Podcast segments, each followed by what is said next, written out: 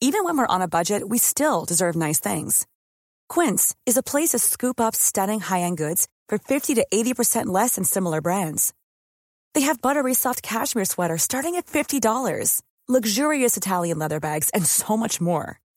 Plus, Quince only works with factories that use safe, ethical, and responsible manufacturing. Get the high-end goods you'll love without the high price tag with Quince. Go to quince.com slash style for free shipping and 365-day returns. Hey there, it's Michelle Norris. I'm host of a podcast called Your Mama's Kitchen. When I travel, I'm usually looking for a way to find a taste of home when I'm not at home. And one of the things I love to do when I am at home is entertain. And Airbnb allows me to do that. When I was in California recently, I rented a house that had a great kitchen. And when we were sitting around the table, we're all thinking, we're in someone else's house. Someone could be in all of our homes as well. If you have a home, but you're not always at home, you have an Airbnb. Your home might be worth more than you think. Find out how much at airbnb.com/slash host.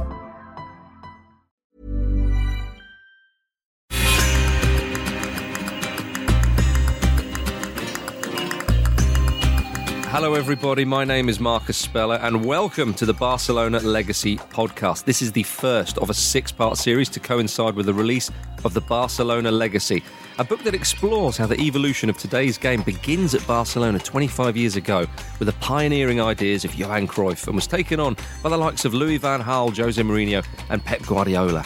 It's written by one of our panelists, Jonathan Wilson, who writes for The Guardian, Sports Illustrated, and World Soccer and the book is out this month in hardback, ebook, and audiobook.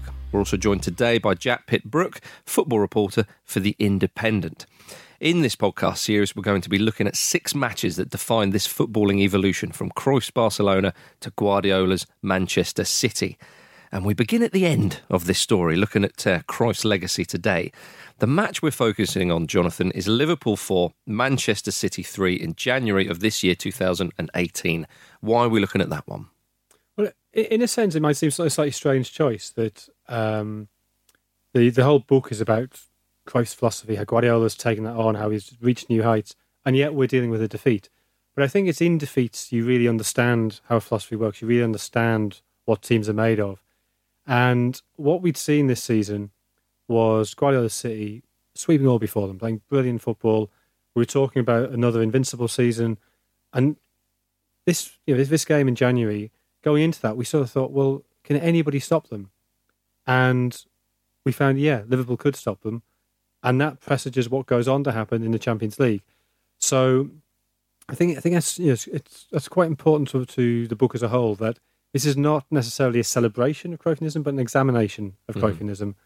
And so the defeat is what allows you to, to see its flaws as well as what makes it brilliant. Mm, and uh, Jack Jonathan's right, isn't he? The way Manchester City were playing in the season um, in 2017-18, it was incredible. And we've seen Guardiola do this when he went to Barcelona. Uh, we know what he did there uh, with Bayern Munich was had great success, although didn't win the Champions League, of course. Man City it translated again, but when they came up against Liverpool, Jurgen Klopp managed to find a way to stop it. Yeah, that I mean that is certainly what makes it so interesting is that this was a team that got 100 Premier League points and scored 104 Premier League goals. Like they are, you know, by the measurable statistics that we have, they're the best Premier League team of all time, and that is what makes looking at uh, such a spectacular defeat so exciting. I mean, I, I think that if they hadn't lost that game, they probably would have gone completely undefeated. Yeah, I mean that, uh, that felt like the last major test. I mean, I, I, guess maybe the, the Manchester derby that they, they then did lose. Yeah, we, but, but, but in that Manchester like in that Manchester derby, we saw the same thing or a version of the same thing that we saw in the Liverpool four three and in the Liverpool Champions League first leg. That is, you know, City conceding three goals within sort of ten to fifteen minutes. So clearly, like looking at those those three defeats as a whole, you can see. Um, I mean, it, it seems silly to say when the team is that good, but you can see like an obvious flaw or like at least a flaw that exists that teams have found a way to get at. Yeah, and, and it's interesting, Jack pointing that out with the with the three goals or whatever it was Liverpool scored in quick succession, as we talk about in other um, of these uh, uh, other podcasts in this series. It does seem to be that every now and then a window of opportunity opens for 15, 20 minutes, whatever it is. You've got to score three. And you've got to get them in there. You, and you've got to rack them up because Manchester City did score three goals in that game, of course. But, but Liverpool punished them Yeah. And, and, and the game was really lost in that in that little well, window. What's fascinating is that um, you see this throughout Guardiola's career. There have been these games. So this this specific game, yeah, I guess we maybe we we, we should remind people what happened. Sure. Um, Oxlade Chamberlain puts Liverpool ahead uh, after nine minutes. That is a brilliant shot. And Liverpool lead the leaders in the ninth minute. He has arrived, Alex Oxlade Chamberlain. Um, Sane equalises four minutes before half time. Lovely change of direction, and he's fired in. He's beaten Karius at the near post. It's 1 1. Leroy Sane. One is very evenly poised. And then suddenly, bang, bang, bang, three goals in nine minutes. Roberto Firmino, the Bobby Dazzler, 3 1. And Mane, payback time. It's a fabulous fourth from the technique from Mo Salah, who gets in on the act. Surely Liverpool's day now. Firmino, Mane, Salah, and Mane had hit the post just before the Firmino goal. Mm. And then City come back into it right at the end and it finishes 4 3. But it was 4 1. And for a while, you sort of you see City absolutely reeling. You start to think this if this could be 5 6 7. Mm-hmm. And that was exactly what we then went on to see in the first leg of the, the Champions League uh, quarter final. Three goals in uh, 19 minutes there it was. Uh, the previous season, City let in three in 20 minutes against Leicester. Um, but we saw Guardiola's Bayern um, twice, similar thing, letting in three goals in 20 minutes. Um, and then the most fascinating thing is if you throw right back to the beginning of the story, to Johan Cruyff, in the 1994 Champions League final, which we'll, we'll go on to mm-hmm. talk to the next podcast. Again, it's three goals conceded in what, 16 minutes either side of half time. Yeah, something like that. Yeah. Um, so there does seem to be something in that philosophy, and, I think you know, we Guardiola is very much the modern avatar of Cruyff. He, you know, he learned his football at, at, the knee of Cruyff. He was taken from the academy by Cruyff, the academy which had been founded by Cruyff to be run on Cruyffian principles. Guardiola is Cruyff in the modern age, and maybe he's taken his ideas on. And yet, that glass jaw somehow is still there. So brilliant as a football is, dominant as a football is, although they win and win and win and win, like they score hundreds of goals, if you can get at them, they are gettable at. It's just getting at them is very hard. Yeah, and Jurgen Klopp plays a, a certain style, as we know, Jack, and his style does seem to have an effect on Guardiola's teams. Yeah, completely. I mean, I think Klopp teams are basically like kryptonite for for Pep teams at times. I think it's because of like that kind of ferocious pressing from the front. I mean, obviously, if you if you play the ball out from the back, then you're more likely to lose it there. And mm. that you know, if City if City went long every single time, they wouldn't come into the same problems. But because City's Guardiola City are determined always to pass out from the back, then uh, Klopp's Liverpool know that, that that's how they can hit them, and that's been and that has proven to be incredibly effective. Equally, because City, you know, as a point of principle, City like to defend as far up the pitch as possible. That leaves lots of space in behind, and because Liverpool can get the ball so forward so quickly to their very fast front three, that means that they can get in there given the fact that City are really good, they are still the dream opponents for Liverpool, if you know what I mean. Like because they're, they're, so aggressive, they create the opportunities which other teams who are less aggressive don't don't offer to Liverpool. Yeah, and it's an interesting point because Jurgen Klopp and, and his sides, as you know, as Jack said, they, they like to go at teams. Great record against yeah, the bigger sides. won eight of fourteen against Guardiola. Nobody else is remotely close to that. But then, am I right? I think so, Mourinho's won five of twenty-one now. Yeah, um, so eight of fourteen, I mean, more than half the games. Incredible, astonishing. And actually, what you know, what, what Jack says about City passing out from the back in in Germany when obviously Klopp was at Borussia Dortmund and um, Guardiola was at Bayern. Uh, there was a cup game there. Bypassed it though, where Guardiola's way of getting around this mm. was to stick Javi Martinez up front and go along to him, and you know, it'd be what, interesting what, if City had a player like Fellaini could have been. but it, it's almost a compliment that was for Jurgen Klopp the fact that he made Guardiola oh, yeah, change his absolutely. style or change that kind of Cruyffian principle. Well, and it, and it shows how that Klopp style so worries Guardiola that mm. he's somebody who's been utterly devout to those Cruyffian principles. Minor modification, you know, there's, there's been odd evolutions, but to almost entirely reject them, to whack up to the big man, to, to, to kind of, you know, suddenly for one one half hour of one game only, his you know his, his, idol was not Cruyff but Sam Allardyce. Yeah. I think it's that's that's a pretty pretty big impact that Jurgen Klopp's had on him. I think it's pretty clear that Klopp has got inside Guardiola's head. Like that, was, the main lesson that I took from City losing in the Champions League first leg at Anfield was that Guardiola had changed his normal style of play to try to try to neuter Liverpool, and it hadn't worked. That is all season City been playing this 4 3 3. And yet for that game, Pep basically tried to go in with a sort of 4 4 2, playing uh, Kevin De Bruyne and David Silva and Fernandinho and Gundogan in the same midfield, which he'd, I think, only done one other time that season. Um, you know, hoping that City could just keep the ball and take the sting out of the game. And it, I mean, it didn't work at all. Like, yeah, I mean, the, the only other game that season that they did it was, the League, League Cup, Cup final, where when they were really bad first yeah, half, completely. because Arsenal were even worse. They got away with it. But the previous season, he tried it, I think, five times, yeah. and hadn't, or maybe won one of the five games. But it was, um, I mean, the fact that Pep, who makes such a big deal about how I play the same way home and away every opponent, we impose our game on them. Like the fact that he would change his change his system to play Liverpool shows that Klopp's got to him.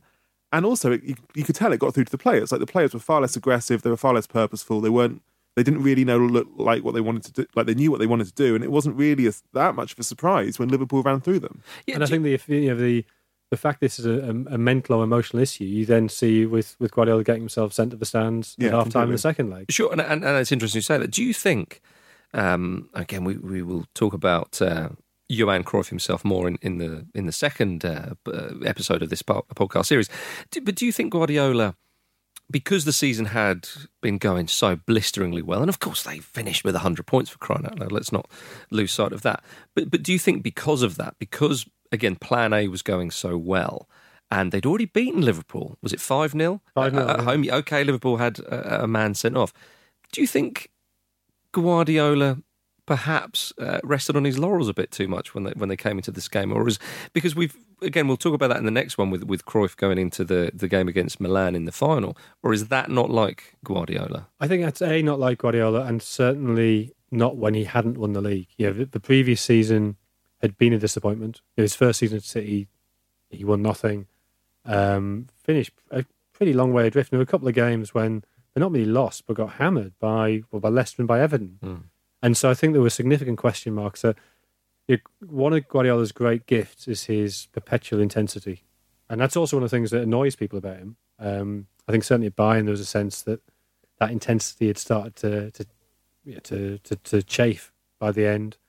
Um, yeah, Laurent Blanc spoke about him even as a player in the Barcelona dressing room that that uh, yeah, Guardiola wore him out with this constant sort of talking and kind of yeah, busyness in the Yapstam sense of the term. um, so I, I, I, think while that probably was true of, of Cruyff in, in the '94 Champions League final, I think probably not true here, and particularly because it was such an obvious big game. It was one of the two big league games they had left, and for all Guardiola you know, kept saying, and, and correctly as it turned out, that you know going through a season unbeaten is just not not feasible. Mm. You you're going to get some bad luck. You're going to get a bad performance, a bad refereeing decision, a bad bounce of the ball, whatever at some stage.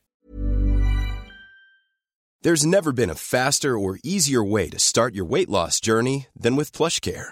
PlushCare accepts most insurance plans and gives you online access to board-certified physicians who can prescribe FDA-approved weight loss medications like Wegovy and Zepbound for those who qualify Take charge of your health and speak with a board certified physician about a weight loss plan that's right for you. Get started today at plushcare.com slash weight loss. That's plushcare.com slash weight loss. Plushcare.com slash weight loss. Hiring for your small business? If you're not looking for professionals on LinkedIn, you're looking in the wrong place. That's like looking for your car keys in a fish tank. LinkedIn helps you hire professionals you can't find anywhere else, even those who aren't actively searching for a new job but might be open to the perfect role. In a given month, over 70% of LinkedIn users don't even visit other leading job sites. So start looking in the right place. With LinkedIn, you can hire professionals like a professional. Post your free job on linkedin.com slash people today. Hey there, it's Michelle Norris. I'm host of a podcast called Your Mama's Kitchen. When I travel, I'm usually looking for a way to find a taste of home when I'm not at home. And one of the things I love to do when I am at home is entertain. And Airbnb allows me to do that. When I was in California recently, I rented a house that had a great kitchen. And when we were sitting around the table, we we're all thinking, we're in someone else's house. Someone could be in all of our homes as well. If you have a home, but you're not always at home, you have an Airbnb. Your home might be worth more than you think. Find out how much at airbnb.com/slash host.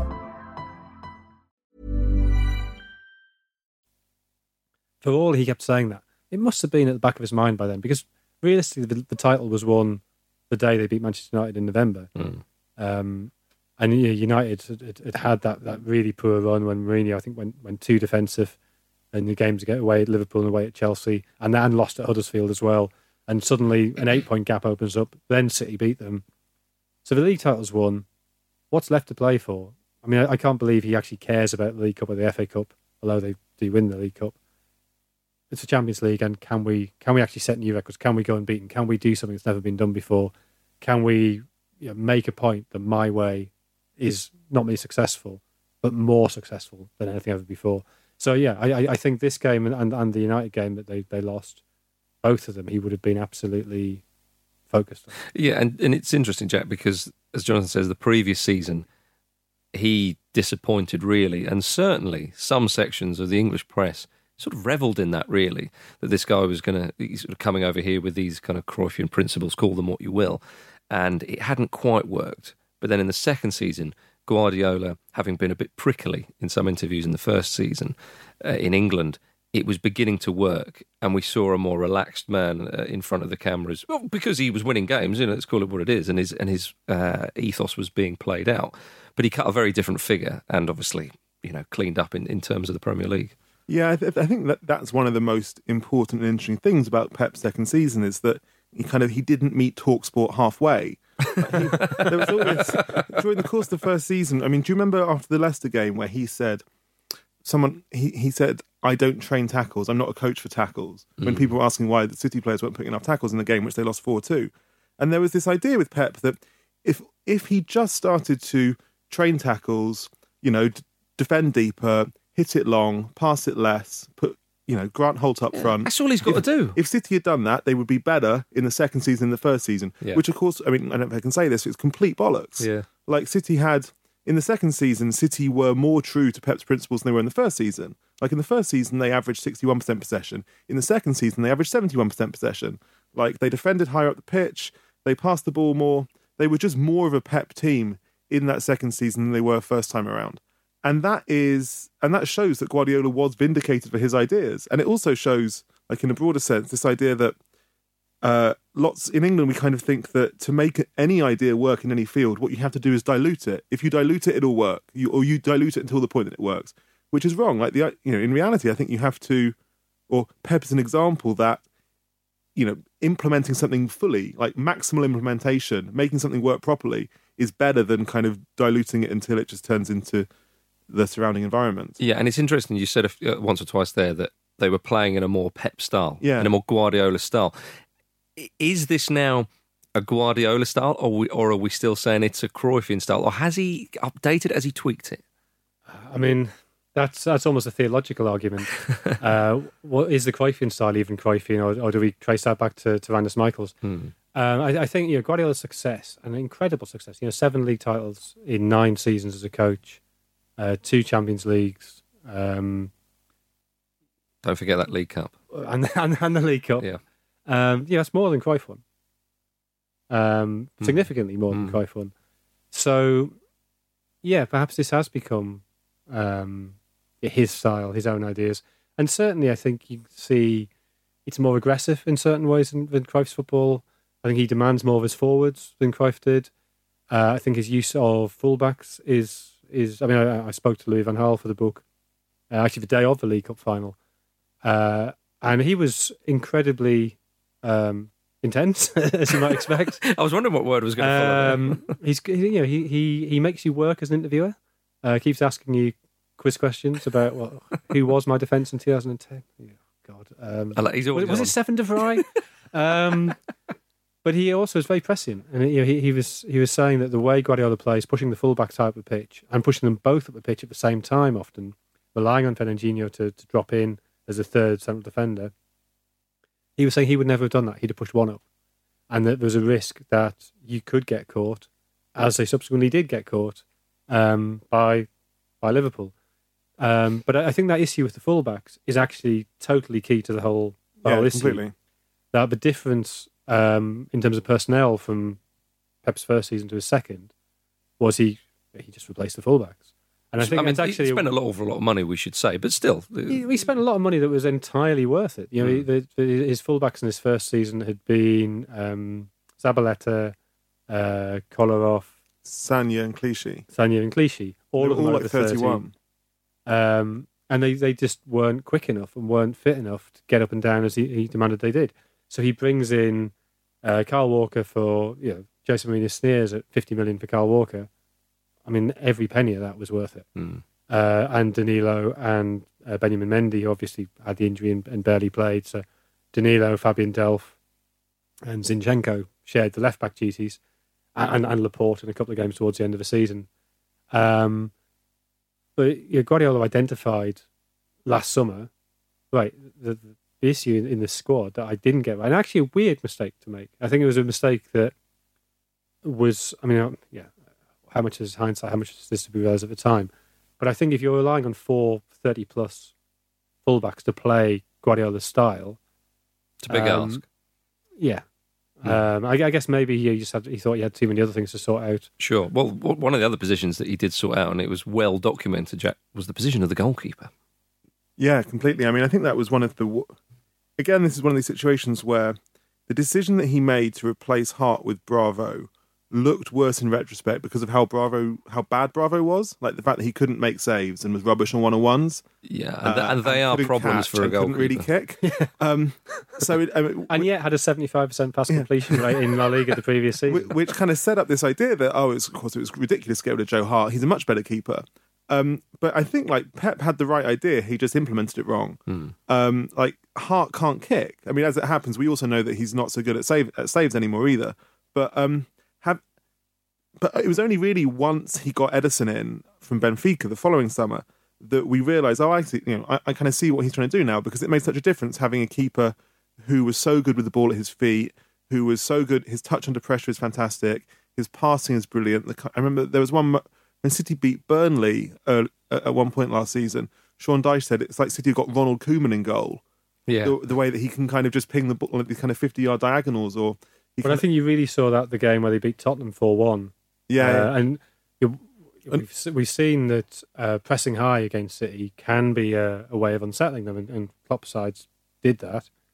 Tottenham tried to do that, and the the way they did it was to to press the two fullbacks, press Fernandinho. There's no easy outball from the back, so all that happens then is Ederson starts picking 50 yard passes rather than 10 yard passes. And all of a sudden, you've got Leroy Sané one on one with Kieran Trippier, yeah. and City are in. Um, so in that game, I, I, think I'm right in saying that um, Ederson completed 19 long passes, so more than 30 yard passes, as opposed to a season's average of 4.7. Which is incredible for a goalkeeper. But, I mean, 19, hence the comparison with Ronald, range passes. Hence the comparison is, is with Ronald Koeman, you know.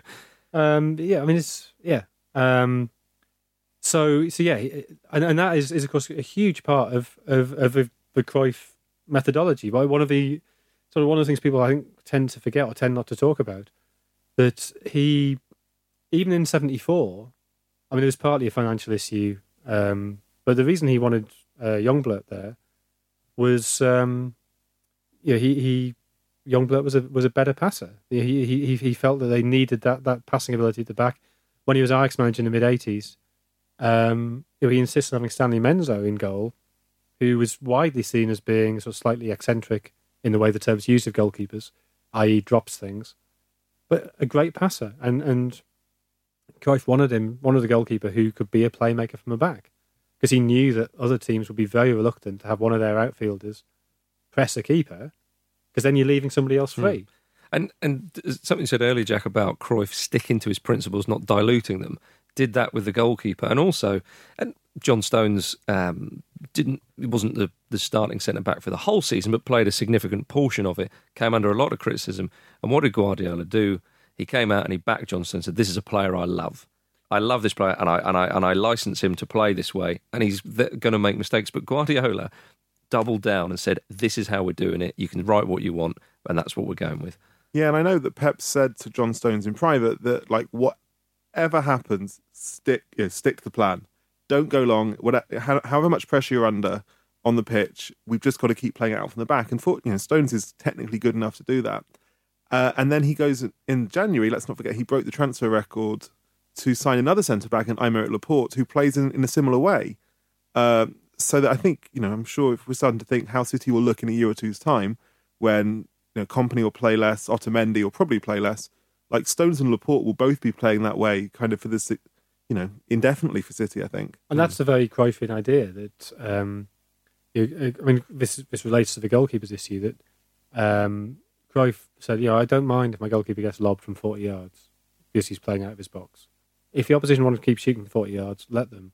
One in 20 might go in, but we will accept that because the benefit of having a keeper playing outside of the box, the benefit of having him sweeping up outside of the box, allows us to play a much higher line, and it allows him to play as a playmaker. So you may not, the, the benefits may not be as obvious as the negative, but the overall impact is is beneficial. Sure. So you know, Stones may make mistakes, and maybe those mistakes cost four or five goals a season. But playing out from a back brings you 12, 15 goals a season, mm-hmm. and it's therefore worth it. The problem is that for us and for fans and for anybody just watching the game, what stands out isn't Stones making, you know, 80 passes a game.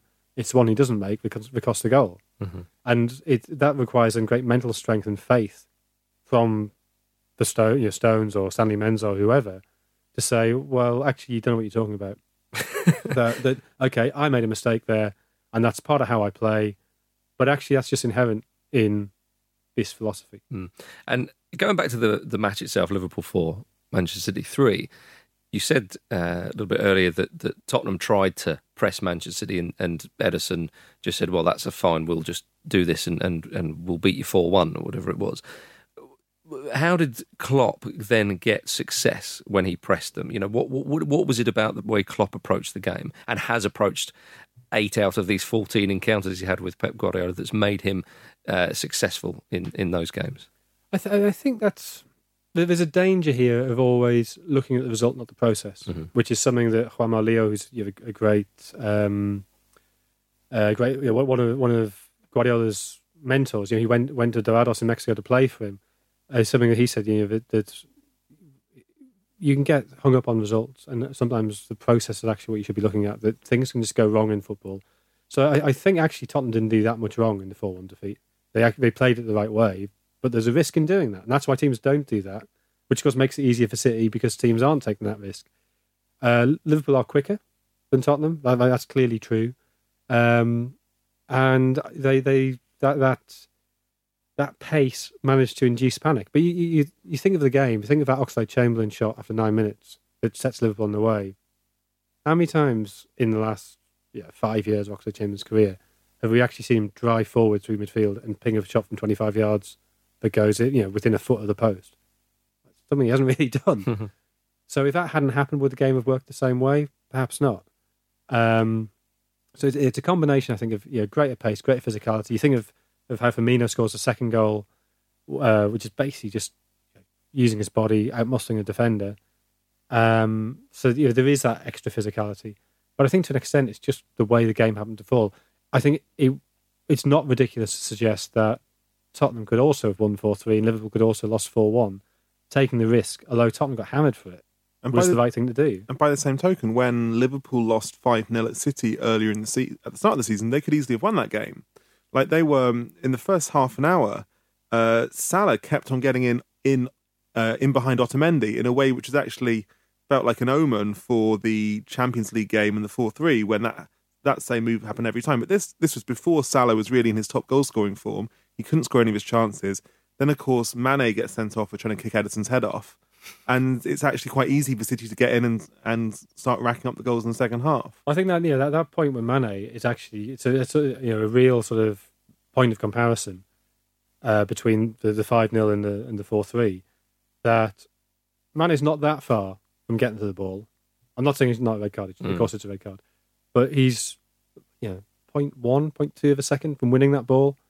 He wins the ball and he's 30 yards out with an open goal, which is kind of what happens for the fourth goal uh, in um, in the 4 3. That Ederson's put under pressure, clears it, not actually as bad a clearance as, as many people made out, but it hits Salah on the halfway line and he pings the ball back over his head. So if those if those two instances, you could easily imagine transposed into the opposite games, and the results being yeah very different. Mm. And and so looking ahead into the into the future, uh, Jonathan, where do we see then? Um, in a few years' time, will this kind of idea of the Cruyffian principles, they'll always be there somewhere in football, of course, and people will still use that word Cruyffian as well. But as the years go by, are we going to talk about Guardiola-rian, however you would say that? Yeah, I think we might. If I mean, it's really to do with whether his players go on to become coaches themselves. So the reason that we call Guardiola a post-Cruyffian is because he, you know, he learned his philosophy, he learned his style of play from Cruyff and was then influenced by Van Gaal, Menotti and, and Lillo and, and Bielsa and, and countless others. But it, it's Cruyff's ideas that he has, has taken on. So there will be a generation of players who've played for Guardiola who have no direct knowledge of Cruyff. So in the same way that we, we wouldn't think of Guardiola as being a post Michels player, he's learned from somebody who learned from Michels. So in the same way, I don't know, uh, John Stones in, in 15 years, maybe you know, a, a post Guardiola coach, mm-hmm. um, being criticised for playing overly risky football as his Barnsley side romped to the Premier Do you know, League. It's a wonderful thought, and it's something I hope we see happen. Um, Jack, with Guardiola, something that, um, again, we'll, we'll, talk about in, in later podcasts in this series, that Cruyff almost uh, invented the idea of a good way to play football against a bad way of playing football. And Guardiola, there's there's an element whether it's comes from him or not. It, it's certainly there, and I think perhaps one of the things about the the English media was it was a case of. Well, there's there's lots of ways to play football. How how dare you suggest our you know our traditional ways is, is not valid? Do you see that um, as a as a part of Cruyff's legacy as well with Guardiola that nowadays people tend to think there is a good way and bad way of playing football. You often hear Guardiola saying things like, you know, I've I've got so much respect for every style of playing. Uh, every style of playing is valid, and you know, apart from Nathan Redmond in that game, and you know, it's not what he thinks. He's just being because he's like a football manager. He doesn't know what it means to be sincere or insincere. Like he doesn't, um, and so he, it's not like whenever they're playing, you know, because often they're playing against a long ball team or whatever, and he'll get asked about it, and he'll say, oh, "I have full respect for Sam Allardyce, full respect for David Moyes." But you know that's you know you you know that he he thinks there. Well, I certainly think that he thinks that there is a kind of like moral element as mm-hmm. well as an art or like connected to the artistic element of how he wants to play. There's also like a moral element. Like this is it's not just it's not just that it works.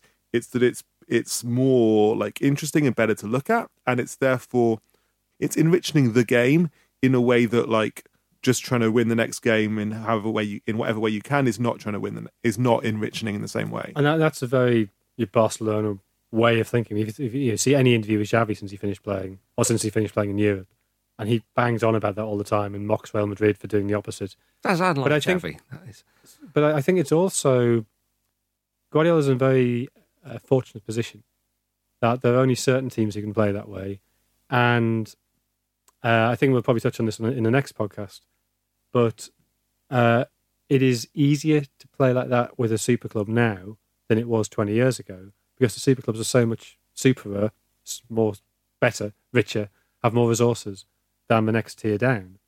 And so, you know, we, we, we've, if you look at um, possession stats in English football, uh, to have more than 70% possession, one team more, more than 70% possession in a game, used to be incredibly rare. So look at the first three years of Opta collected stats. Only three examples in the Premier League in three years mm-hmm. of one team having seventy percent or more possession. This last season, it's I think it's sixty-seven games where it happened.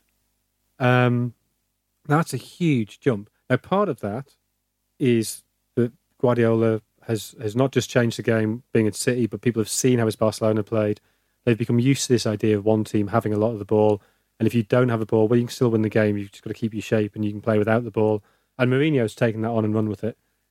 But it's also partly because some teams are just much richer than others in a way that was never quite the case before. And the poorer team sort of shrugs and goes, well, what else can we do? So you saw that, I think, really obviously with uh, Newcastle against Manchester City, the game between Christmas and New Year this last season.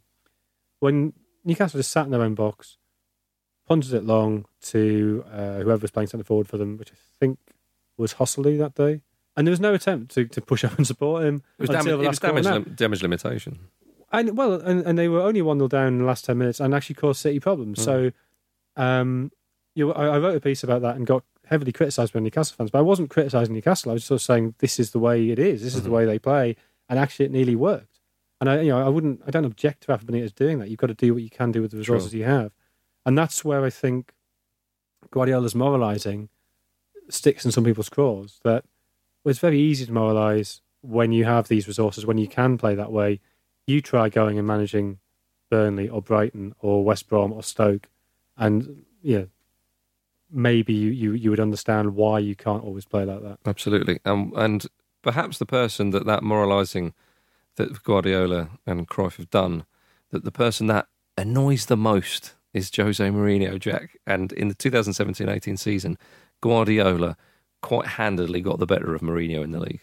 Yeah, completely. I mean, this is something that, that Jonathan's written about a lot. Is the is the relationship between Mourinho and his ideas and, and Pep and his ideas. But I'm sure it will it will clearly have stung Mourinho a huge amount that he he arrived in, in England well, for this particular stint in 2016, kind of on a level footing with Guardiola, in the sense that they were both inheriting teams who'd underperformed for the last few seasons. City maybe had a slight, slightly better squad, perhaps. Uh, they've spent more or less a similar amount of money over the last two years, and yet the end result is so different. Like City have got a, a brilliant team who've broken records and won the Premier League and are maybe not adored but admired by everyone, whereas Manchester United are kind of more or less in the same place that Mourinho found them. Well, slightly better. They came second this year, but they're not much better. But I uh, mean, there's still yeah, there's no great incentive where Manchester United on telly. You don't think well, I've got to rush home and turn the t- turn the seven TV on.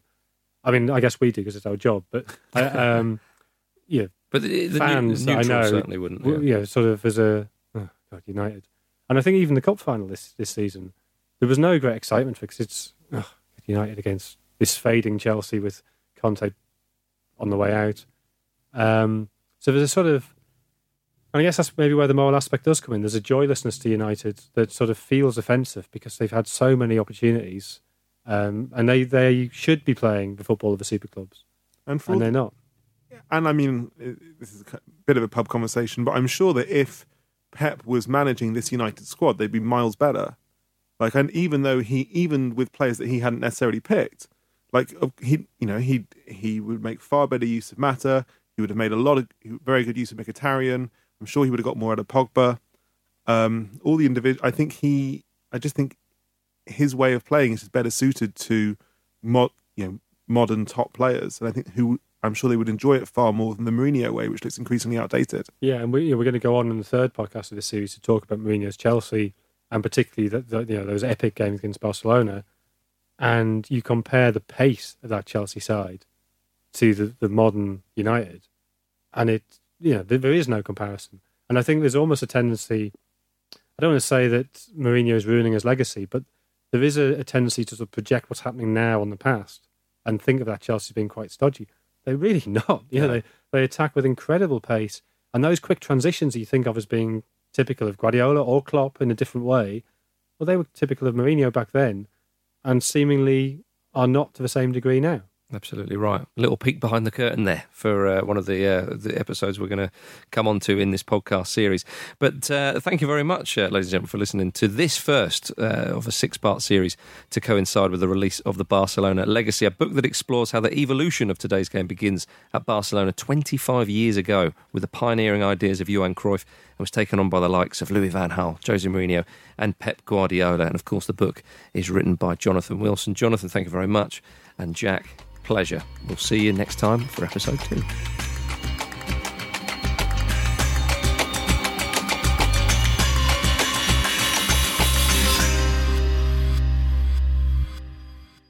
It's all right, Luke. I know the World Cup's over for another four years, but don't worry, we've got all this to look forward to. Well, if you want any sort of basic mind game against Mark, you just don't shake his hand. Yeah. It's, it's out in the open. You'd have to be a brave man. I was going to say. There's an interview with Sean Dyche and have you heard how bad his voice has got now? It is getting worse. I thought To be honest, if someone's recently been kidnapped, they're probably not listening to the ramble. No. That's, that's no. not the. Please. Well, unless they're being tortured. torture yeah. the Football Ramble, back for a new season, Monday, 6th of August. Dry your eyes, mate.